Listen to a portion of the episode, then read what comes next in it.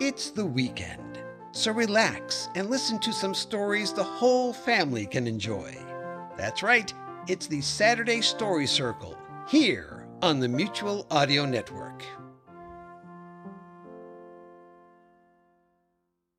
The following audio drama is rated G for general audiences. Chapter 18 Within the heart of downtown there stood an inordinately busy Chinese laundromat. The owner, Mr. Fong, was a canny man, wise in the ways of the world. He had long recognized that for all the talk of opportunity in the New World, the deck was stacked against him and his countrymen. A society that prided itself on fair play and freedom presented little of either to members of his race. Most of his fellow Chinese were as well aware of these inequities as Fong was, but chose to bear this burden quietly and with dignity. They worked hard, and each successive generation hoped that things would be better for their children as a result. Fong was a less patient man. But he was also not prepared to take unacceptable risks. Just as Toronto society presented many barriers to men of Chinese descent, the law was also much harder on those of his race that stepped beyond their bounds. Oddly, only the underworld seemed prepared to treat each man equally, each according to his worth. To that end, Fong had taken steps to make himself worthy of such respect, while minimizing the risk to himself and his family. When Fong had bought the building 15 years earlier, it was with a keen eye to its versatility. It was in a heavy traffic area, bordering on three distinct districts, and was close to several main thoroughfares. All of these points made it appealing for a family run laundry business.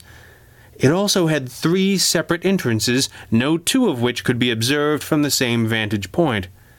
The previous owner had closed two off, concentrating on the busiest street.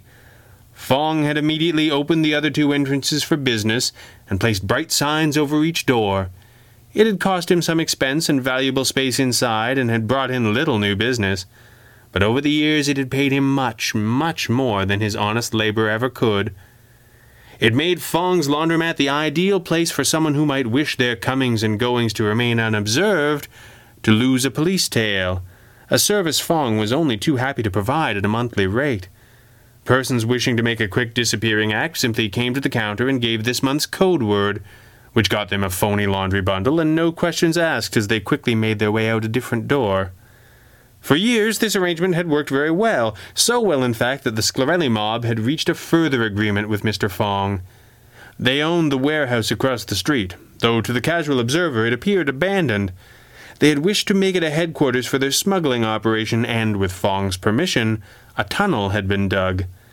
Day and night gangsters would enter Fong's shop carrying phony laundry bundles. Each was ushered behind the counter, through a trap door, into the tunnel, and across the street. Anyone watching the building would assume they had left by one of the other exits. Later they would leave with another bundle under their arms, and no one was the wiser. In the end, after five years of use, the building had been raided and had burned in the process. All that stood there now was a vacant lot.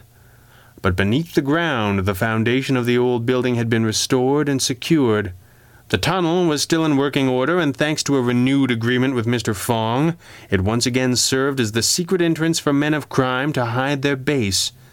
The fortified basement of the old warehouse now served as the underground bunker of the crime cabal.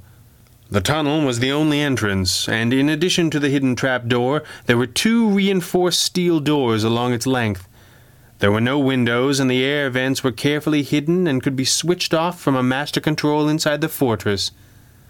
Malcolm had planned carefully at every stage to have the perfect panda proof headquarters, an underground castle from which he would rule the city. That had been his dream. The reality had proved rather more challenging. Malcolm threw open the great doors of the room his new partners had commandeered for their laboratory. He had five of his most trusted men with him. Simon on the end carried a Thompson, and the others had automatics bulging under their coats. A small crowd of the crime cabal's worthies followed behind to watch the fun. Professor Zombie did not look up as Malcolm stormed in. What do you want? she asked in as dismissive and disinterested a manner as she could. Where's the other one? Malcolm fumed. Where is that lunatic kid Chaos? Chaos walked slowly into view, carrying the workings of one of his firebombs very gingerly. Malcolm, old fellow, the little man beamed through his lab goggles. Has it ever occurred to you it might not be a brilliant idea to stomp and startle people who work with dangerous chemicals or high explosives? There's only so much air in here. One false move with this little beauty, and those of us that didn't cook instantly would suffocate in seconds. He moved to set the bomb workings down on the table and suddenly sneezed, sending the parts flying to the floor and scattering gangsters in an instant. Chaos laughed himself hoarse at their reaction. Even Professor Zombie could not resist a smile. Kid Chaos shook his head and picked up a broom and dustpan from the corner. Sorry, he said. Bad joke, but I couldn't resist. He broke up laughing again at the look on Malcolm's face. Stop laughing, you idiot! Malcolm shouted. Then please stop being so funny! Chaos chuckled as he swept up the bits of the device he'd been working on. Oh, stop hiding behind things, you big brave gangsters. If you haven't figured out by now that it was a dud, you're not even bright enough for zombie work.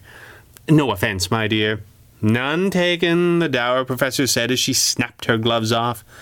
What is it, Malcolm? Can't you see that we have work to do? The crowd of toughs looked on in amazement. None of them had ever heard anyone dare to speak to Mr. Malcolm like that. Malcolm raised himself to his considerable height. You blew up the golden goose! Malcolm sputtered with rage.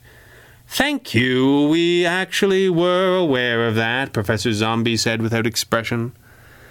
Do you have any idea how many bombs I wired into that dump? Chaos picked up the thread. How could something like that escape my notice? Do you know what that cost us? Malcolm's men were fingering their weapons now. It would not be long before the order came. You have to spend money to make money, Malcolm. Professor Zombie strode forward, the crowd of toughs falling back in apprehension as she did. Spend money? Make money? Will you tell me what blowing the last decent gambling joint left in the city halfway to Hades makes us? Aside from the future revenues lost, the resources. Four more of my top of the line undead foot soldiers, Zombie intoned. A small price to pay. Our foot soldiers, Chaos reminded her. Of course, she smiled coldly.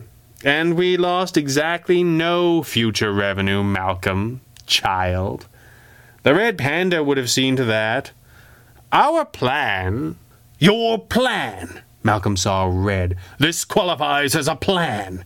At what point did you become authorized to spend a million dollars without approval? You know what your trouble is, Malcolm, Chaos said with his disarming smile. You've got no imagination. You put this little cabal together, but when it comes right down to it, you've got no idea what to do with it. You're just another punk at heart. Why, you little Malcolm's men stepped forward. Professor Zombie clicked her fingers, and five giant zombie soldiers lumbered from the shadows and stood there, menacing. The gangsters stepped back and lowered their guns. Every single one of you came from one gang or another, Chaos countered, and you all did business the same way. You kept your heads down, you greased the right palms, and you hoped the man in the mask would go after the other guy. Well, guess what, you roving band of geniuses? There is no other guy. The red panda is going to come after us again and again and again. None of you were able to stand against him before. We took a great chance to be rid of him once and for all, it's true. And for all anyone knows, it might have succeeded. He didn't pull his body out of the wreckage, or the squirrels, Malcolm growled. Fine, maybe he crawled away to die, maybe he's crippled, and maybe he's hale and healthy and chasing his little rodent friend around a settee even as we speak. We took the fight to him last night, my friends, on a scale that no one has ever reached before. Even if he lives, he now knows that he faces an enemy as determined and strong as he is. He now knows the consequences of opposing the crime cabal. It's time for you all to decide what kind of organization you want to have, Professor Zombie said, looking at the now questioning group of hoods. Do you want to do business the old way with the old results? If so, we'll leave. You don't need us to help you go to prison. Or do you all have everything a little better than you used to? She's right, called a voice from the crowd. Malcolm whipped around. It was Hook Henderson stepping forward. I don't know about you lot, but I'd rather have a couple of these big creepy things of theirs backing me up than anybody else. They're super strong, they fight to the death, we can always make more, and we don't have to pay 'em off. There were calls of agreement throughout the crowd. What's more, if we get rid of them, Henderson continued, we got nothing we didn't have before. And didn't the masked freaks beat us all like that? More voices called their agreement. Malcolm felt sweat beating on the back of his neck. I don't know about the rest of you, Henderson was winding up the crowd like a union rally, but I'm for trying new things. Things just crazy enough to work. We can settle down and run this town like a business once we've taken care of the red panda and the flying squirrel. Until then, I say the crazier the better. Very well said, Mr. Henderson. Chaos clapped, smiling smugly at Malcolm as the crowd roared their assent. Malcolm's lip twisted in rage as he turned on his heels, two of his trusted five leaving with him. Amid the handshakes and new assignments that followed, Zombie leaned in to speak quietly to Chaos.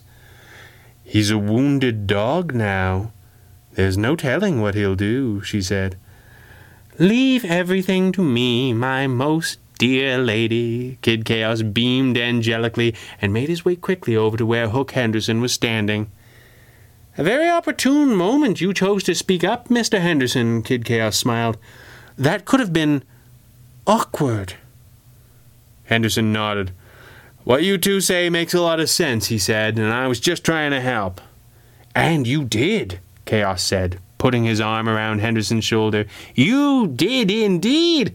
This organization is going places, Henderson, and you're going places in it. We just need you to do one more little thing.